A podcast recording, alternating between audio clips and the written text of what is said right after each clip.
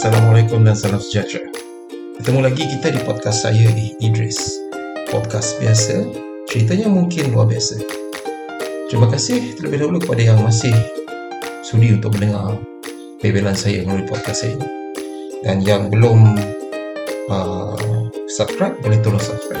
Bagi yang baru datang, terima kasih kerana memberi peluang untuk saya menghiburkan anda. Jadi tanpa membuang masa, kita akan terus ke episod yang seterusnya. Selamat mendengar dan terima kasih.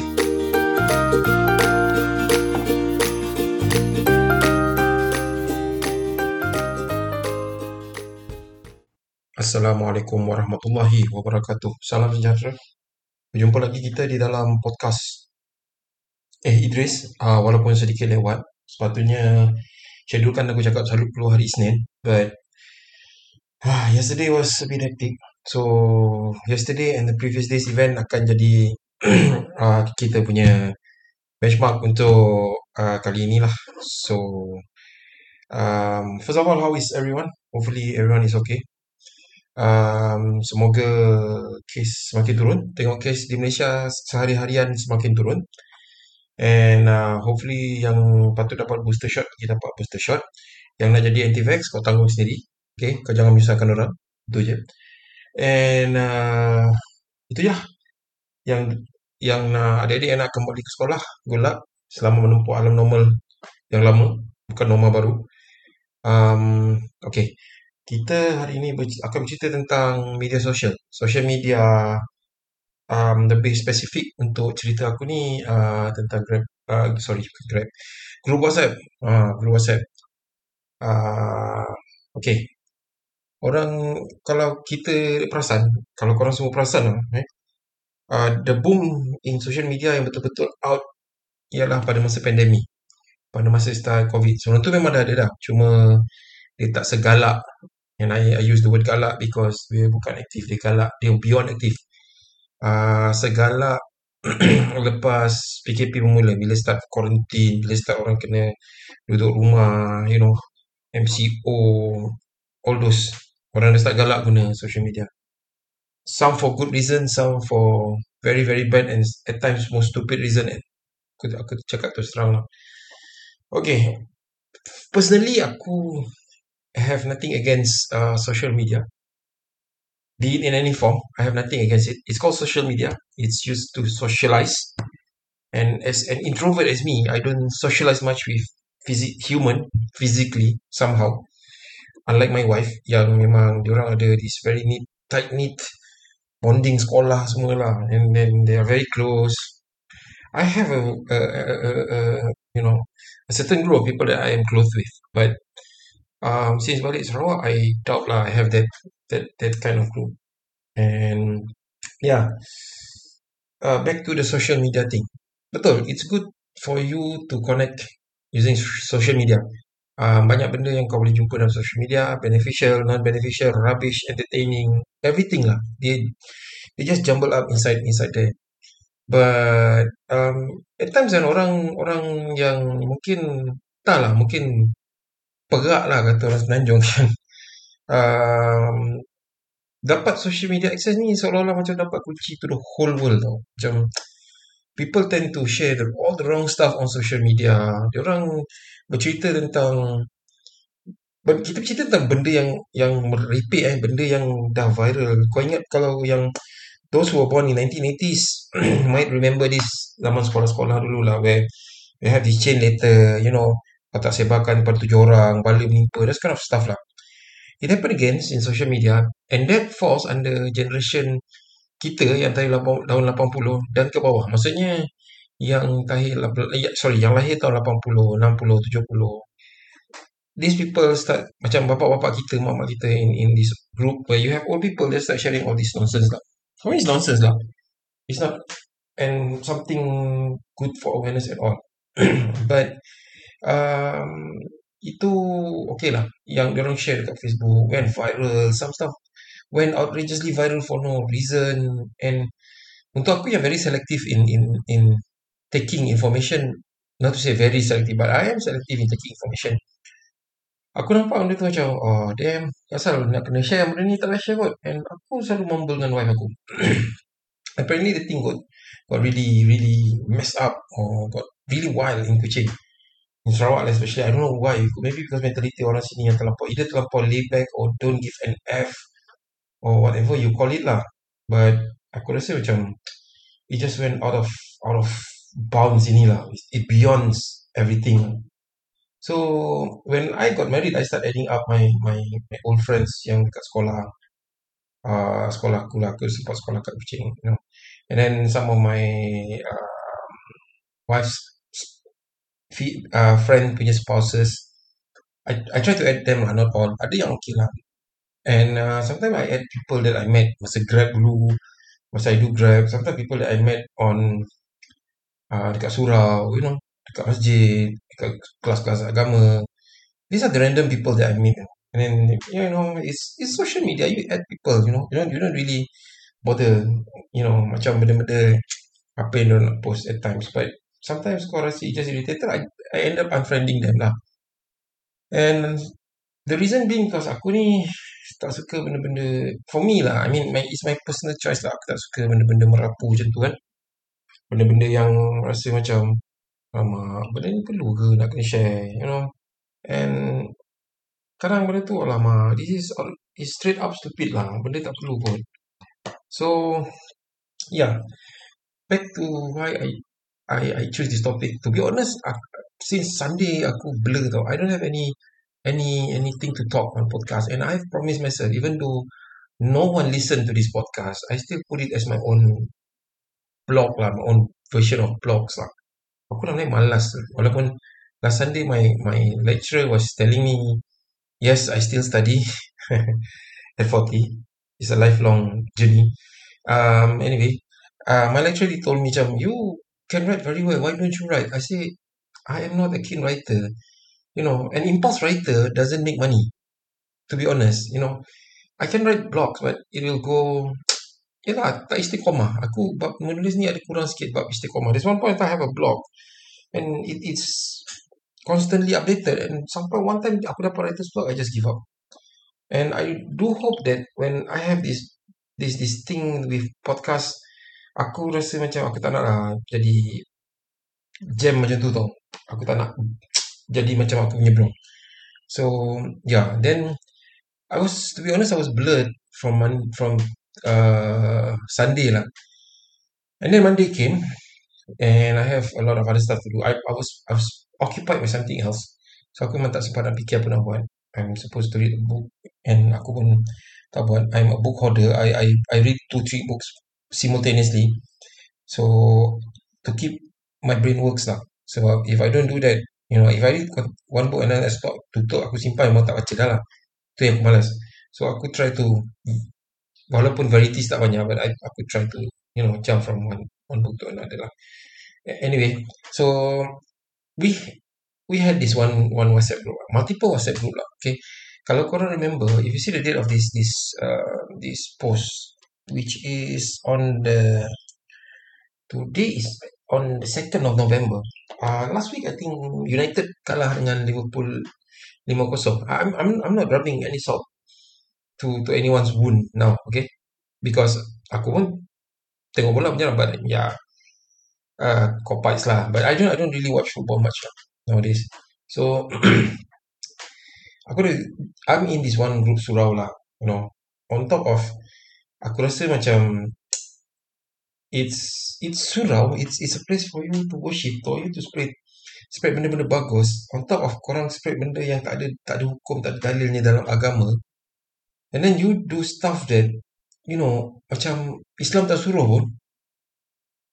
And macam berlebih-lebih. So end up kau macam tak tak tak entahlah aku rasa macam I just go because Allah suruh aku pergi. My God Tuhan suruh aku pergi aku pergi.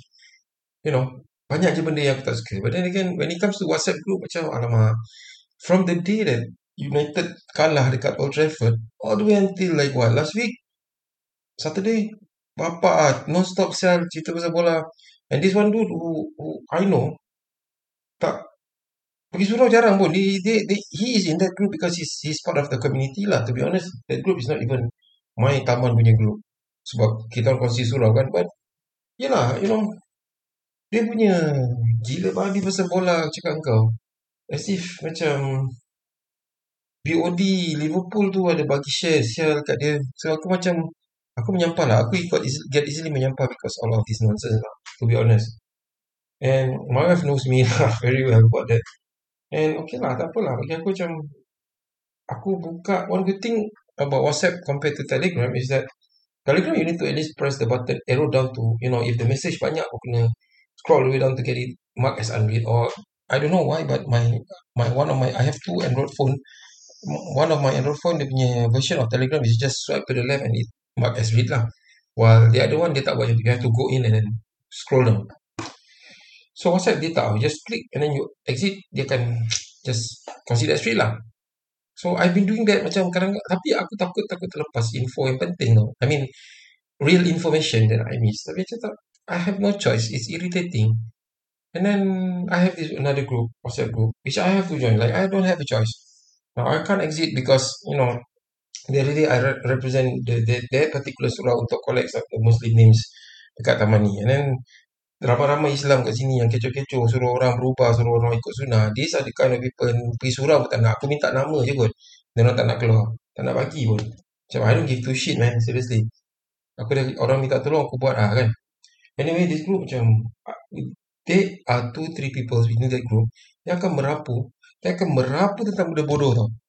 And this is not orang yang tak ada ilmu tau. Ini bukan orang tak ada education tau. Ini kan bukan bukan nelayan or bukan okay lah. I mean nelayan tu I'm not saying they're stupid lah. You know bukan budak-budak terencat tau.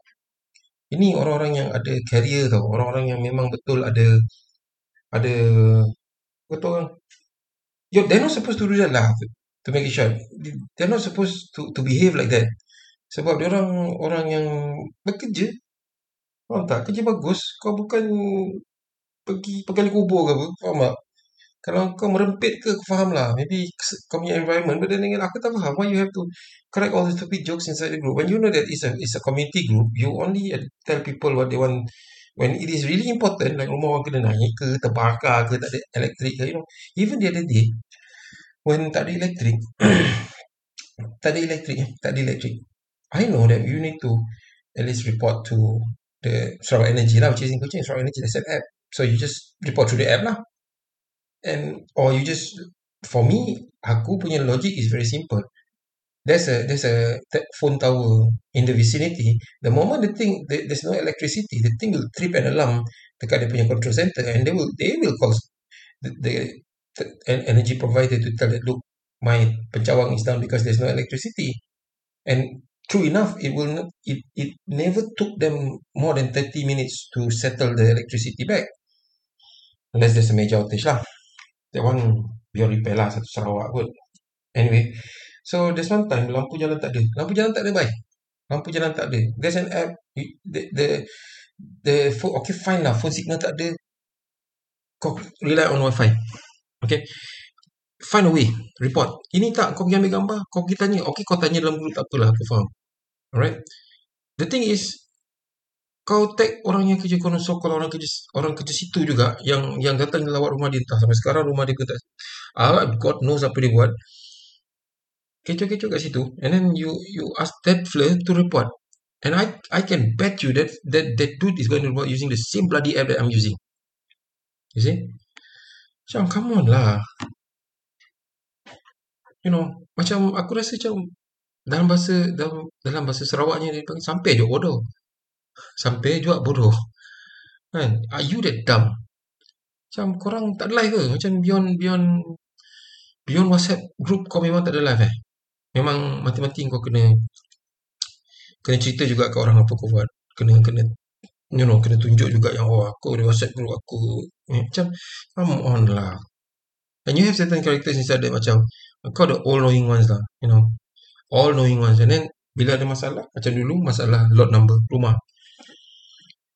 I read like literally I read the SNP the sales and purchase agreement aku baca the land title aku baca you don't blindly shoot in the dark when you want to buy a house you need to understand what are the requirement apa yang kau perlu ada then you go and buy you you you don't really just masuk long, masuk masuk dalam gelap kau raba-raba and then assume everything goes well no so I did And the number that they, they issue to us is actually a sublot number. Sublot because the agreement is tied to the land, to the land title. It's not referring to the building. It's referring to the land title. So they give you sublot number and a lot number. Okay. When the municipal council gave you a different number dalam menggelabah, menggelabah tetek saya dalam tu. Ah, kenapa macam ni? Kenapa macam ni? Aku dah buat number, aku dah buat ni. Saya said, look, instead of assuming that this this and that dalam dalam WhatsApp group, why don't you call them or you go to the municipal office, the council office and check. Sebab masa tu pun kau kena baca pintu. You have to go there and check. Take time go there and check. Don't assume. Aku tak suka assumption. Dalam bahasa Arab, aku tak, tak suka zon berdasarkan sangkaan. No. So macam semua orang pun bangang-bangang, I told them it might be the, the sublot number because the agreement states it's a sublot number. You know, the number given by the municipal council is for them to refer. Tak. Bangang. Okay. I went. With my wife. We went. The Unfortunately, the municipal council office is quite far from Kuching because kita orang tahu how to manage this this borderline for for perbandaran is so stupid lah.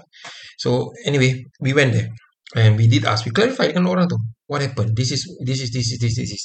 Apa benda ni? And they they they explain the same thing to me. Aku punya nak sarcastic and people who work with me they know how sarcastic I can be. I took a selfie. No, I took a photo of the entrance of the building and tell them this is what happened. This is what they told me. I repeat again, it's the same thing as I mentioned to you earlier. It's the same thing. Tetap, tetap ada mangkuk yang tanya balik.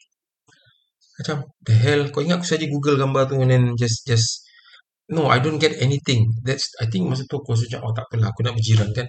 End of the day, macam, the hell man, kalau macam ni, seriously, macam tu dia lagi merepek. Orang tu tengah cari anak kucing dihilang kot.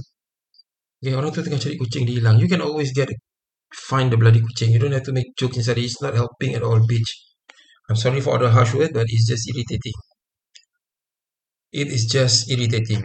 It's just pure stupidity. Aku macam tak boleh terima this this kind of people. You know, kau datang, you do your house, kau buat tak apa-apa tak macam this one bloody house. Sorry lah, eh. aku tahu dia tak minta duit aku, but it's an, an example lah. This one, this one house, dia pasang dia punya blind. Blind dia, kau tahu blind yang, it's a blind, it's a blind, it's a blind, it's sunshade blind oh. Ni bukan curtain oh, dekat dapur. Okay. First, kau masak minyak confirm kena blind. Blind color putih kau rasa. Okay that's number one. Number two dia dah buat dia dah buat uh, lubang angin untuk keluarkan asap whatever they cook fine. Lepas tu dia tebuk lagi sebelah dia buat lagi satu corong macam dekat restoran okay that's number two. Number three kau tak pasang grill. The moment kau pasang grill kau kena buka benda lah blind terbalik kan aku bodoh ke trik bodoh? Plus korang renovate tu renovate ini. The house is still under warranty. The moment you tamper with the house It's in the agreement. You can't claim anything man. Aku kadang tak faham oh. Kau nak beli rumah Kau beli rumah. Macam kau beli rumah dekat Si Jangkang And then kau expect kualiti rumah macam dekat Mungkiara Memang tak dapat lah Jack. Aku pernah ada rumah kat, kat KL aku tahu. Memang kau takkan dapat. Remon Okay then susah lah macam that's where social media takes place lah. Kalau kau tengok social Facebook Facebook social media ni menatang apa kawan aku ni lagi meripik aku cakap tak terang kau lagi kau pening kepala. You know I just stay in that group for for that particular reason lah. Kalau ada orang lain nak ambil post tu nak ambil kerja tu kata okay tak apalah bang. Aku pergi tolong cari jaga. Okay go go ahead. I'll exit the group man. I don't care serious Pernah tu. Tapi, ya, yeah, I know this is Mobile lah. Mobile at its finest lah.